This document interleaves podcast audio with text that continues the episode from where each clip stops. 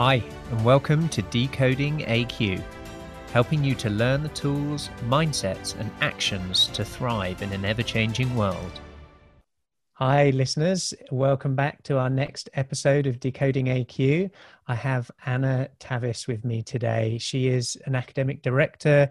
She's lectured at countless universities around the world, and her current home is NYU. And it's a real pleasure to have you with us today.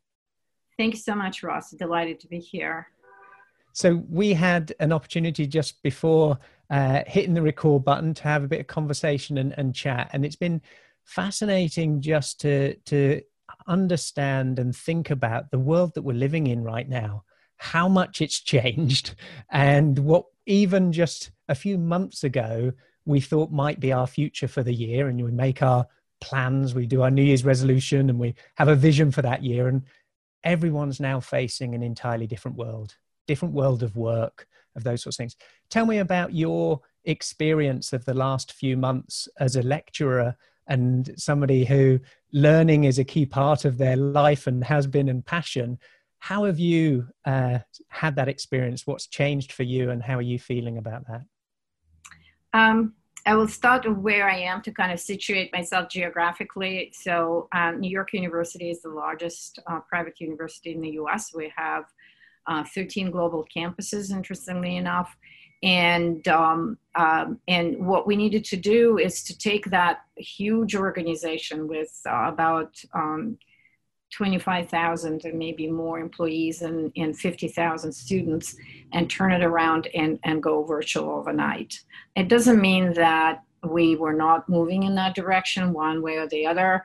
Uh, we are a very innovative entrepreneurial school, and we've always uh, we hosted a lot of ed tech events. We have our own innovation lab. We have lots of researchers working on the future of learning, etc. So all of that uh, has been in place, but the majority of the school was business as usual.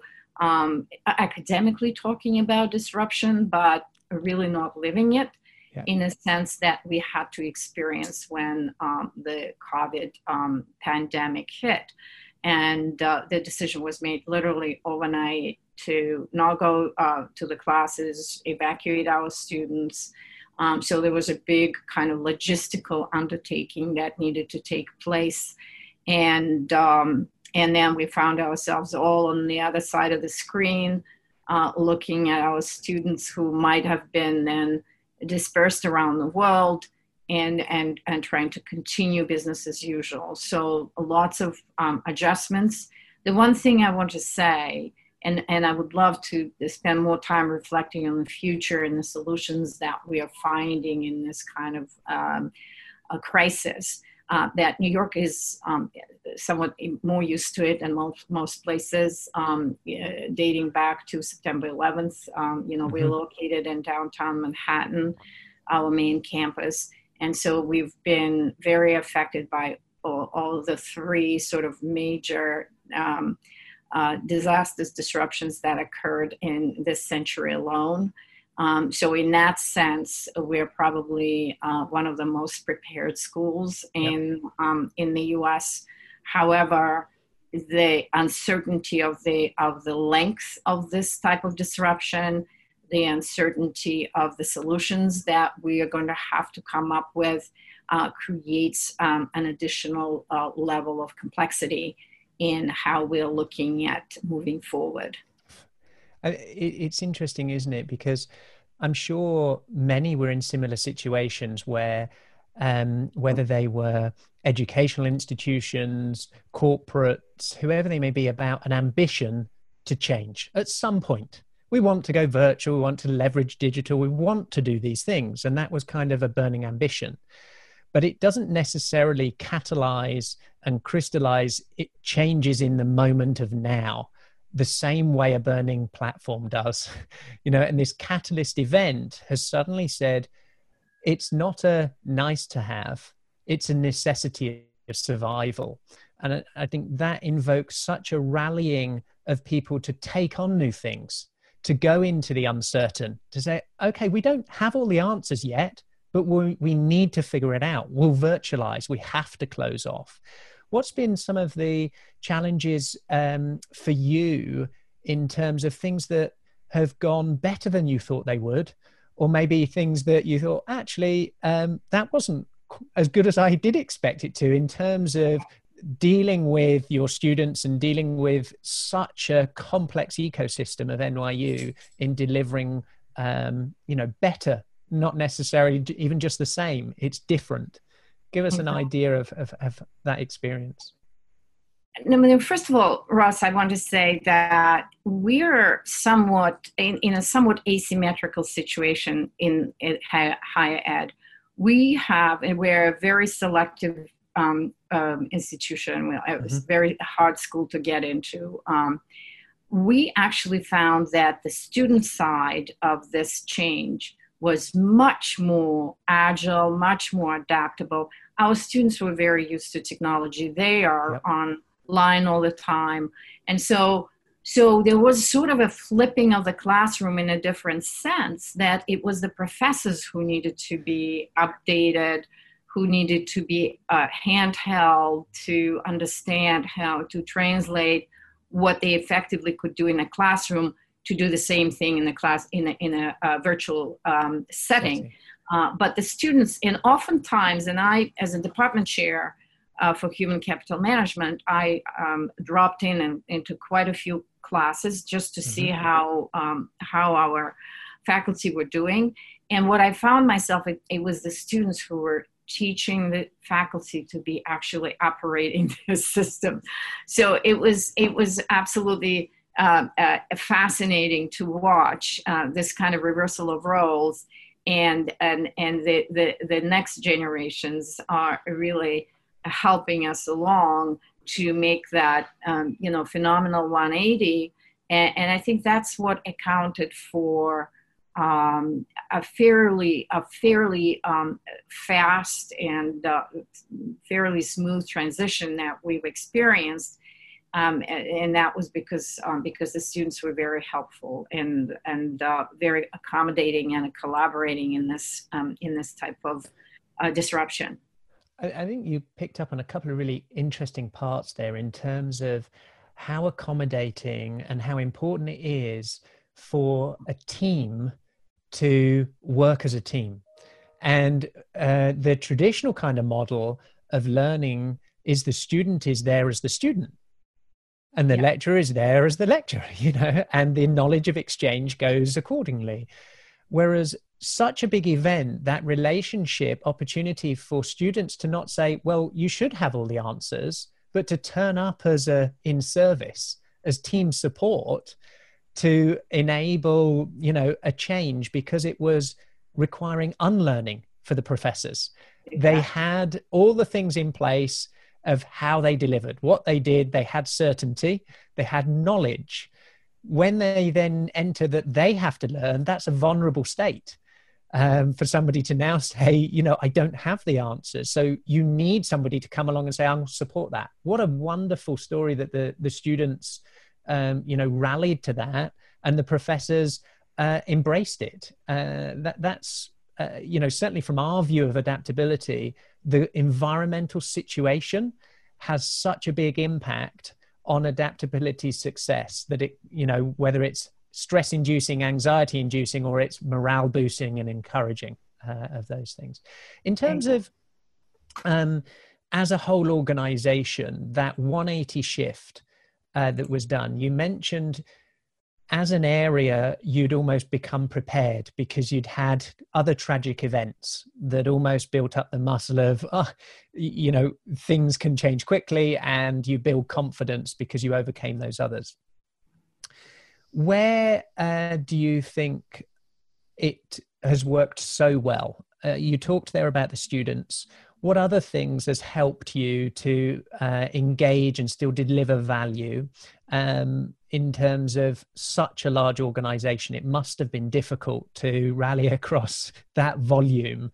You know what's what's something that maybe a large organization could um, learn from in the way in which you maybe rolled that out or communicated it or some of the challenges you you addressed early on Um, I'm sure you write a lot about it, Ross, yourself. It, it really it, it's a cultural phenomenon more than anything else. I think, despite the fact that there are some scaffolding built into the institutional roles, et cetera, et cetera, when it comes to these types of events, um, it's really leadership, it's uh, initiative, it, it's entrepreneurial sort of spirit, uh, problem solving mindset that t- takes precedent over uh, whatever the roles are uh, traditionally in in any organization. So I feel that this kind of the ability to live with in the moment, to uh, you know, to scramble the the kind of traditional architecture, the lines of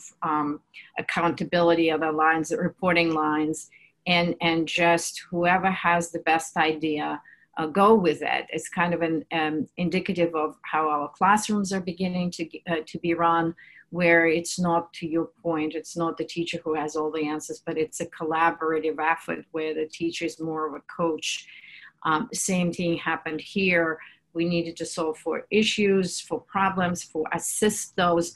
I was really overwhelmed and impressed with how um, this assistance across peer-to-peer assistance uh, occurred where people were reaching out to each other making sure everyone was comfortable everyone was in place. And um, yeah we um, unfortunately we did lose some faculty to the to the disease um, and how the organization handled that uh, with uh, full respect and and um, empathy uh, the same thing to our students who found ourselves, a lot of them, as you know, students in, in the US, they le- travel far from their homes, and mm. some of them uh, got trapped in, in uh, you know, one bedroom or studio apartments in Manhattan without being able to leave um, their homes for, for days. Um, and, and, you know, and how this culture came through um, not in the content that we taught, but obviously in the discussions. Every class was about reconnecting, making sure everyone was safe, etc. And um, and so and even across our campuses, you know, I've done quite a bit of work in Abu Dhabi. We have a big campus in Abu Dhabi, and just connecting with people in Abu Dhabi, thinking because they're also on the lockdown and have been there for a while. Um, you know, making sure that you know whatever they're doing if we could be of help from here uh, with um, some technologies with some solutions that we came up with so um, i think you know to sum it all up i think it's in the culture of collaboration that in the moment of stress in the moment of uh, tragedy um, everyone matters people step yeah. up people reach out and it's uh, truly, even though I know there's been a lot of discussion societally about we're all in it together, I think on campus it is. Um, and we don't see what's really, we are very, very proud of. On campus in our university community, we do not, we, we are very sensitive to racial and minority mm-hmm. issues and we're going out of our way to embrace all members of our community um, at the same level. So um, I think you're going to see that subcultures emerging that are more uh, resilient, um, that are more adaptable, and that has to be built year after year, regardless of um, you know the moment. It cannot yeah. just be created at the time of yeah. the moment of truth, right? Yeah, it, it's moments like this, you know, it's uh, sailors, you know, good sailors are made in the storms, you know, and we have an opportunity here. And I think leadership specifically, many organizations are facing the challenge of some leadership now needed to be instructional because there's a crisis. It's no, we're going virtual. We need decisive actions and other areas where we need to be human and we need to you know be collaborative and engage and be open to experimentation. To experiment means you don't know the result so that you have to be willing to fail uh, in that. So you need a culture of psychological safety and all of those things to kind of exist. So when you're heightened and it's stressful and it's crisis with great leadership and direction plus experimentation great things can happen um, in, in those environments. In terms of you know these skills that you've been nurturing and that you're seeing inside the faculty and seeing inside the students what things could you see? You know you, you talk a lot about eh, you know your area of study of the future the future of hr the future of work. And even i think the the title of your book that you're working on at the moment sort of a working title of the end of talent management as we know it.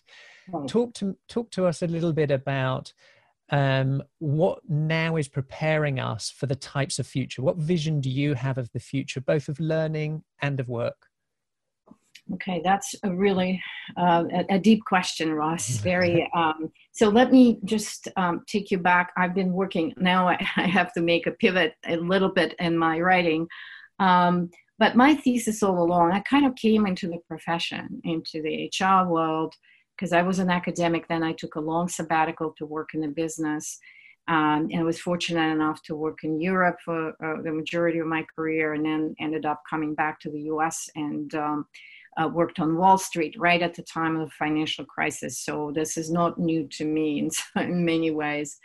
And um, and I came to the profession when the whole talent management um, revolution started, and it started with the McKinsey um, doing their research, if you recall, about who really matters in the organization. And their their thesis was it's really the ten percent it's the 10% of Pareto principle. It's the 10% of the high performing, high potential people who are going to be delivering 80% of the value uh, to your organization. And what happened? And cut the and cut the bottom. You know, exactly. it created a exactly. culture that exactly. Yeah, and there was not, Jack not Welch. Yep. Jack Welch with his practices of 10% uh, out every year. Yep.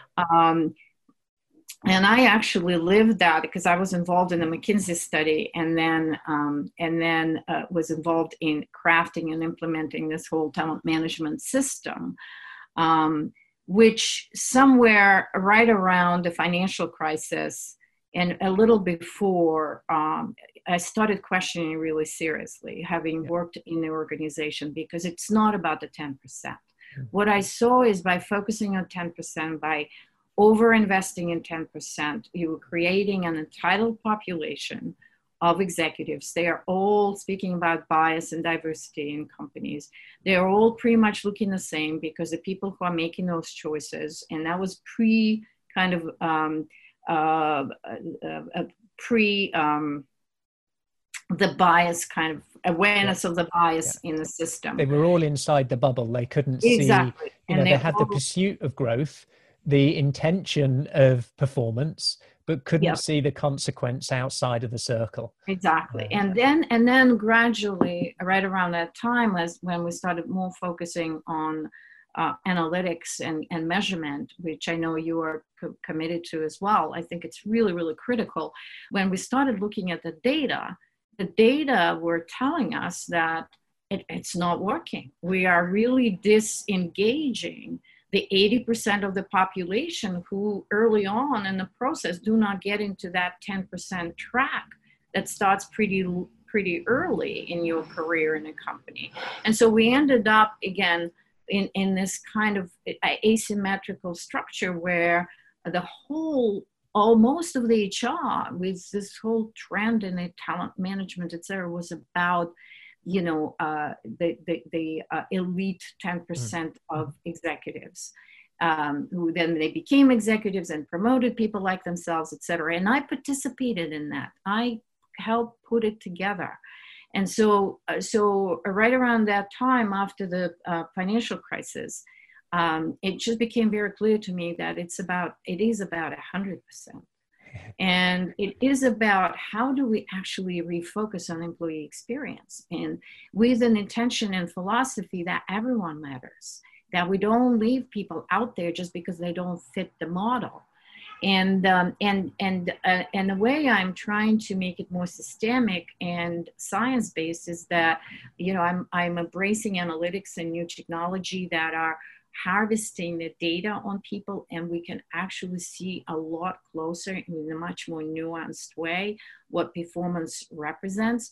And with the technologies available to us again not not that we just get the insights about what's going on what the sentiment of the place is. But also we have the delivery uh, mechanisms through digitization of the of, of the um, uh, business um, uh, services that are much more customized and personalized to everyone by that we're really allowing everyone to be the, success, the success they want to be and they could be.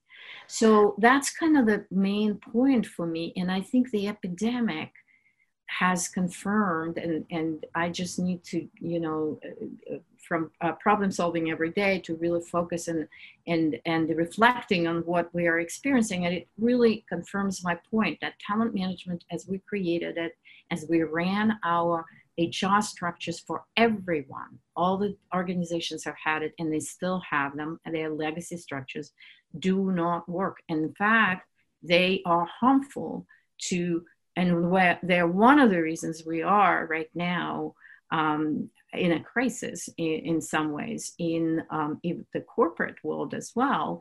And we need to shift gears and transition to really caring about employee experience rather than identifying the elite uh, talent cohort. I, I, you know, it fills me with light, joy, and energy to hear um, someone who uh, didn't read about the experiences of, you know, the elite um, and, you know, the approach of HR, the 10%, all of those things, and say, that's not how I would like the future to be. I want it to change you lived it and then were able to reflect and look at a recreation and a future where every person has hope has optimism that tomorrow is going to be better than today. That's the kind of world i want to live in. That's the world i want to create for my family. And in work shouldn't be any different. And where this you know pursuit versus expansion you know gap versus gain you know the you are already enough but you could be more if you would like to and we'll help you to do that and I, I, think that's a both a philosophical viewpoint but i think now as you mentioned the data we can see the evidence of the outcomes of it reminds me i, I love films and it reminds me of moneyball i don't know if you uh, yes. uh, remember yes. the film Yes. Uh, for those who haven't uh, seen it, watch it. It's uh, baseball, true story, and it's about looking at the data and numbers. So you might have these maverick heroes that are paid all the big bucks, uh, that you think that's why a team performs and wins. This is a true story of where looking at the data, looking at the statistics, and putting people in positions and places according to the statistics to allow them to flourish, to allow them to surprise, to perform, and amazing things can happen. So I see no different in terms of this future opportunity we have to create the work environments where no one's left behind. That's why we exist. Uh, you know, during all of this massive transition of reskilling, of you know, there's still always going to be upskilling, but a massive reskilling of society, and this opportunity of of management versus development. Is it control or is it in service of?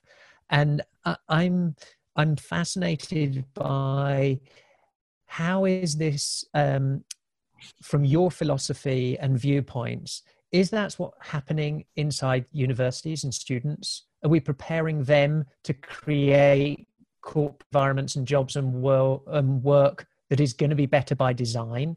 Or uh, has that not got into the youth yet in terms of how HR should function, what human capital means, and what uh, data can be. I'm interested in the, you've seen it in corporate, your your writing and your view and philosophy is this. Is that's what's happening inside our education system? Um, I'm I'm fascinated to know. So I one thing I want to tell you is that I am doing it. Um, you know, I am the department chair now and I'm looking, and this is, I think, also a very strategic move from yeah. uh, for me, having lived through.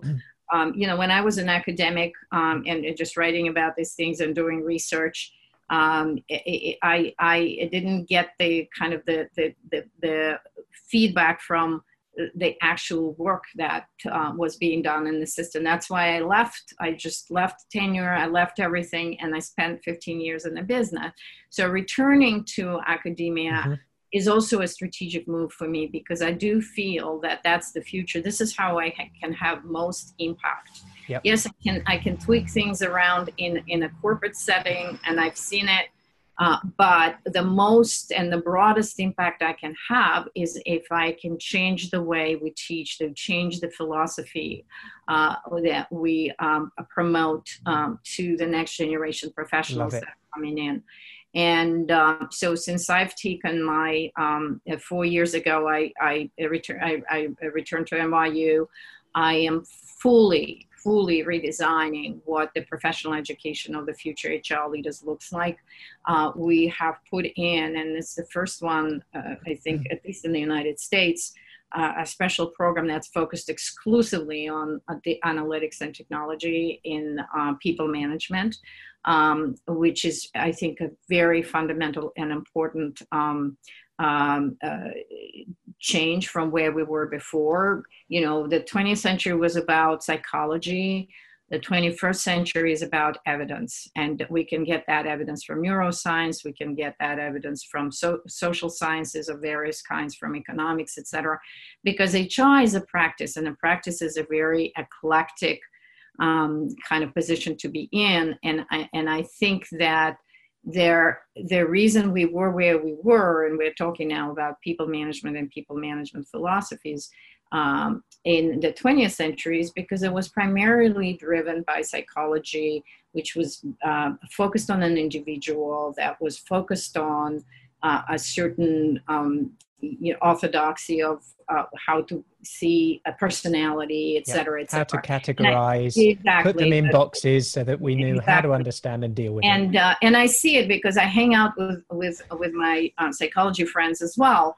But I see the 21st century is a much more um, adaptive space where you are taking knowledge uh, from everywhere, but most importantly, you work with data. Yep. And, and not that data cannot be biased. And we have a special class that I introduced, which, which is called algorithmic responsibility. And I'm not even just calling about ethics, talking about ethics, just let's look at it again as an abstract exercise in what's right and what's wrong. But I'm making it actionable and I'm saying, this is a responsibility. Let's learn about what responsibility means and and so for me foundationally what's different in how we need to run companies for example and uh, in society at large i want to mm-hmm. see this in the in the government i am just really distraught by uh, how we are uh, managed right now, um, as opposed to what we are, you know, teaching our students how to manage in organizations. So foundations in in, in data, uh, fluidity with technology, ability to bring in those new tools.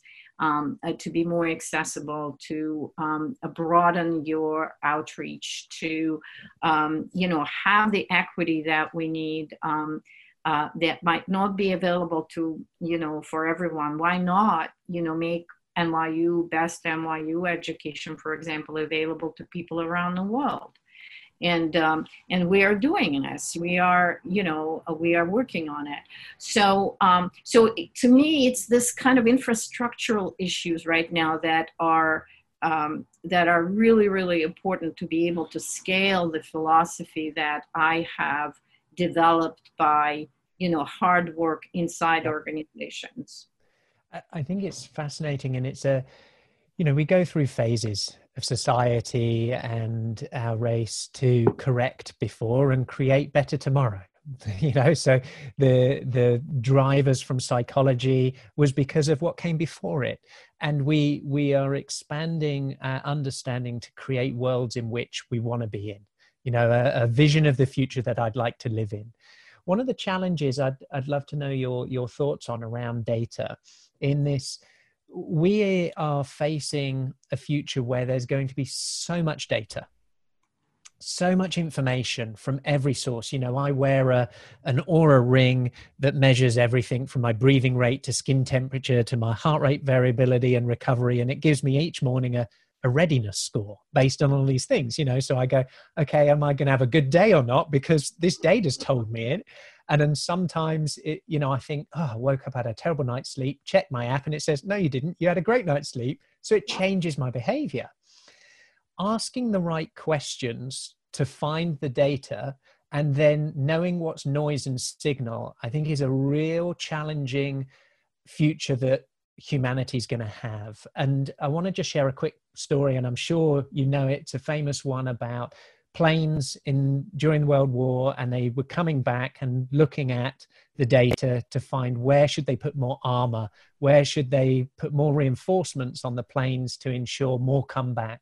And they'd look at them, look at them, and go, "Oh, this is where all of the uh, holes are in in the plane. They're on the wings. They're here. Let's reinforce those. Reinforce those." And someone came along and said, "We're not looking or asking the right questions here." the planes that we're looking at to look at the data are the ones that made it back. The ones that didn't make it back, that's the ones where we need to reinforce. So everywhere there's a current hole, we know the plane can make it back with a hole there. Where there's no holes, that's where we need to reinforce because those are the ones that, you know, uh, fell in the sea. So it's really interesting this, you know, oh, we need data, we need data. The challenges I've seen in organizations is how to ask the right questions in the first place, and then how to make sure we understand what is noise and what is signal. What's your view on that, and uh, how's that a component that balances academic learning and philosophy of, of questioning? I think you put your finger on the on the issue here. It's not about data; it's really about insights, and and, and it's about um, action afterward. I mean, the the, the uh, uh, continuum that I see is um, there's a phenomenon out there. There's an it, you know there's an issue that we want to explore. Uh, and then and so we collect all sorts of data analytics uh, that I by that I don't mean just um, quantitative stuff because the, the the, the the point now is that we're beginning to get so sophisticated in the tools as you were talking about your ring that we can get all sorts of data uh, including uh, qualitative data um, you know natural language processing data. Um, it, it, it's just communicating all this wealth of um, evidence. I, that's why data may be a little bit more um, uh, you know narrow to uh, but i want to use the word evidence. Mm-hmm. so this is where the are very different and you talk about it i looked at uh, your writing as well um, very different cognitive skills that need to be developed. It's about pattern recognition about critical thinking. It's the um, ability to um, uh, look outside the box and see the bigger picture. And this is where i believe the humans are at this point are really uniquely um, positioned in, at that final stage, not um, in, in the first, in the, in the, from the get go, I mean, what it is that we need to look at, what, where, where do we need to see data to, you know, what are the patterns? And, and even technology and, and I can now identify those patterns and present various scenarios for us and then um, the the actual um, acting on it, understanding what the insights, what the meaning is, and and then multiple ways in which it can impact the reality we live in. That's the hardest part of it. Yeah. But what's important to us, and that was absent in the kind of 20th century, the majority of 20th century decision making, is um, we relied on intuition that was narrow. I don't dismiss intuition is very mm-hmm. important, but it's a narrow set of data that conditioned us to think a certain way uh, to a much, much broader um, base of um, evidence gathered. And, um, and, and it requires very, very sharp critical thinking and ability to see through this. And I see this as the primary goal for the education you know, not so much to communicate content to our students because I can just put them in front of this is where online learning works. You know, you there are some entertaining um, uh, videos you can set in. You can uh, learn everything Python, R, whatever you want to learn, SQL, uh, that uh, coding that our students are learning but bringing them into the classroom and talking about this expansive way of thinking about data, the patterns that they um, uh, discern, and then and then thinking really deeply about the implications, the policy implications, the actions they want to take, the processes they want to develop, etc. And that's where and that's where very different set of priorities in education are uh, surfacing right now. If before it was content, you know, the professors, to your point, the mm-hmm. teachers were just drilling the content into people. Now we are looking at how we develop that critical thinking skills. And what we're finding, and this is why the marriage of sort of quantitative, qualitative arts education and uh, um, and uh, more specific science education are really, really helpful. And it's not just um, it's not just training people for skills. We can train them for skills and put them into jobs but where our role as the higher ed to make them leaders, to make them operate in very complex environments, that's a different kind of conditioning. It is. It is. It's where, you know, the shift outside of deep into being able to understand the convergence of multiple elements in complex systems and to not create the bubble of the 10% without understanding the second and third consequences uh, of those. I think there's a, an exciting for me future where a bit like in in computer games and scenarios where we can put information in and start to look at scenarios of what might happen when and get better at predictive outcomes because in a world that's moving so fast how valid that data is from one day to one week to one month away can yeah. can displace us so i think the the opportunity for us to run uh, scenarios, a bit like, for example, I have friends in healthcare, and a lot of things now are happening in vitro, uh, are happening, you know, in silico, in terms of looking at studies of how it interacts in a virtual world much faster, at, you know, tens of thousands, millions of times more complexities of variables than you can in real example worlds of trials and things like that. So I think there's such an opportunity for us to augment with technology and use it that it's inert and how we then as the human beings leverage it for good uh, and make sure it's not about leaving people out and behind get written, rid of the bottom 10% but being inclusive whether that's of performance of race of whatever it may be. To wrap up in the in the final uh, kind of part we have this opportunity of creating a workplace. Each time there's a moment of pause. You talked about 9-11 uh, you know a moment of pause a financial crisis covid-19 where we can reflect and recreate the workplace that you would like to see of the next five or ten years paint me a picture for that and then marry to that the two either tips or skills we need either within youth and education or uh, you know existing leaders need to obtain that future vision. So what does it what does that look like the workplace if you could create it in five or ten years time? And if we have to map back to the things we need to take with us the skills today to do that what would those be? So um I think that we are waking up with the pa- pandemic to the realization that every organization, every company is a part of the ecosystem. Um, unlike September 11th, that was kind of the tragic terrorist attack, etc., mm-hmm. um, and financial crisis, that was a structural issue. That was purely, you know, financial financial markets, uh, financial services um, have been running very risky, you know, models and uh, got everyone in trouble. So that needed to be fixed.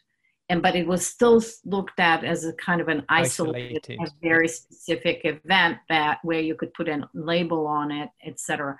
I think with the pandemic, we are realizing that you know no business is uh, on an island. No, uh, because you know, I think we've been operating in kind of a world of interconnected silos. You know, uh, every organization was creating its own mission, putting it on the wall, and there was a lot of competition created uh, for the best place to work. You know, we kind of have created that environment of even competing for being better, etc. I think what I am seeing, and again, it's more philosophical than uh, tactical. Um, is we need to learn how to be an ecosystem of um, communities where mm-hmm. business is important um, uh, and that focus is important. Education is critical. Uh, health care systems are important. Governments are absolutely critical to our well being and the decisions we're going to make. And I think we are learning the lessons of neglecting all of this, um, unfortunately, at a very, very high cost to us. The hope to, for me is that we are going to wake up and, and really make very, very big decisions um, about how we're going to move forward as a society. And, and the business has to play a huge role in it because I think we've been practicing the right things to do in individual cultures. Um, I think we've had better examples of um, a resilience, of better examples of adaptability, creativity, et cetera, at least in, the, in our society mm-hmm. here in the US, on the business side of things. Uh, and we kind of created again this kind of corporate elite people who work for companies, and we're just you know, uh, changing brands and going from Amazon to PepsiCo to, you know, all of these big, big, companies. You go to any conference, Ross, as you know, and it's the same old yeah. names that pop up all the time. And I think we need to be, just like with my theory of the case from the 10% to 100%, that we now have to start thinking much more inclusively that what happens in an educational pipeline and not only in the elite universities that we've been looking at, uh, ourselves at NYU included, but what happens downstream in educational pipeline, what happens with the climate, what happens in our communities um, that we can't just isolate ourselves in in these oases of um, uh, wealthier neighborhoods in New York City, for example. Um, I think this is the realization that pandemic is sending, you know, making us all come to at this point at least at least um, you know those of us who are on the hr side and in uh, education of the future you know uh, professionals um, going and leading hopefully organizations um, 20 and 30 years from now i think that's where we need to focus how do we mm-hmm. educate um, not just civic minded but um, globally minded um, and skilled um, professionals who will be able to take us to the next level as a, as a, as a community rather than just advance and bring more revenue to their business. Yeah. And, and the skills in terms of creating this harmonious, inclusive, you know, functioning uh, society as opposed to mm-hmm. this you know interconnected silos vision those skills that you talk about what would they be in order to do that? Is it uh, that they are you know uh, taught the skills of you know non-biases? Is is it a skill of inclusive? Is that a new skill that we need to teach people how to be that or is it things like you know adaptability flexibility you know is it critical thinking if you had to focus on the ones that would be most critical um, to create that future where would that be? Yeah i think it is that critical thinking and uh, expansive thinking you know we not we've been in our education system we, we've been very specialized and very narrow focused and it doesn't mean that we don't have to do that, but that's not the only thing we need to do. Just to give you an example of how I am building my curricula here uh, in, at NYU, if I'm talking about algorithms and teach people, um, you know, coding languages, et cetera, et cetera, you know, then I would have a course on this algorithmic responsibility. So I will have a course that is uh, talking about or have an environment where people are talking about what the impact of what they're creating is. And and then from there again not just theoretically saying oh you know if you create this you're going to exclude 80% of the population or you are exclude certain types of people because you're programming you're, you're programming a certain way. So no, no technology and no data are free of bias and mm-hmm. and that's just one example but also what actions are you going to take as a as a responsible leader who who is looking at those data and uh, what actions you're going to take um, so it's kind of a, a proactive everywhere from getting those insights understanding those meanings the ability to communicate clearly and then taking responsibility and driving action with the outcomes and impact that will have um, you know a, a broader uh, footprint than um, and just again very narrow goals of shareholder values. Yeah. Yeah.